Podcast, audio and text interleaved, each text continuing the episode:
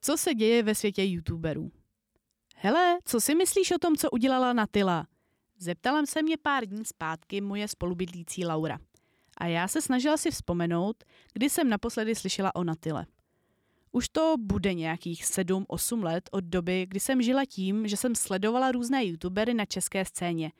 Zamilovávala se do některých z nich a sledovala dramata, co se odehrávala v jejich životech. Takže když se mě Laura zeptala na mladou influencerku, přenesla jsem se zpátky do svých 16 let, kdy jsem tuhle zrzavou holku sledovala na YouTube. No, ona se rozešla se svým přítelem Danem, kterého během vztahu podváděla s Matemem a ten, jelikož s ním potom nechtěla mít vztah, to vše zveřejnil na svém Instagramovém profilu. Zhrnula celou situaci Laura. Zírala jsem na ní s otevřenou pusou. Cože prosím?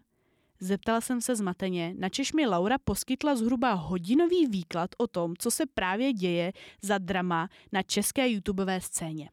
Nechyběly tomu ani citace ze sociálních sítí jednotlivých zúčastněných stran.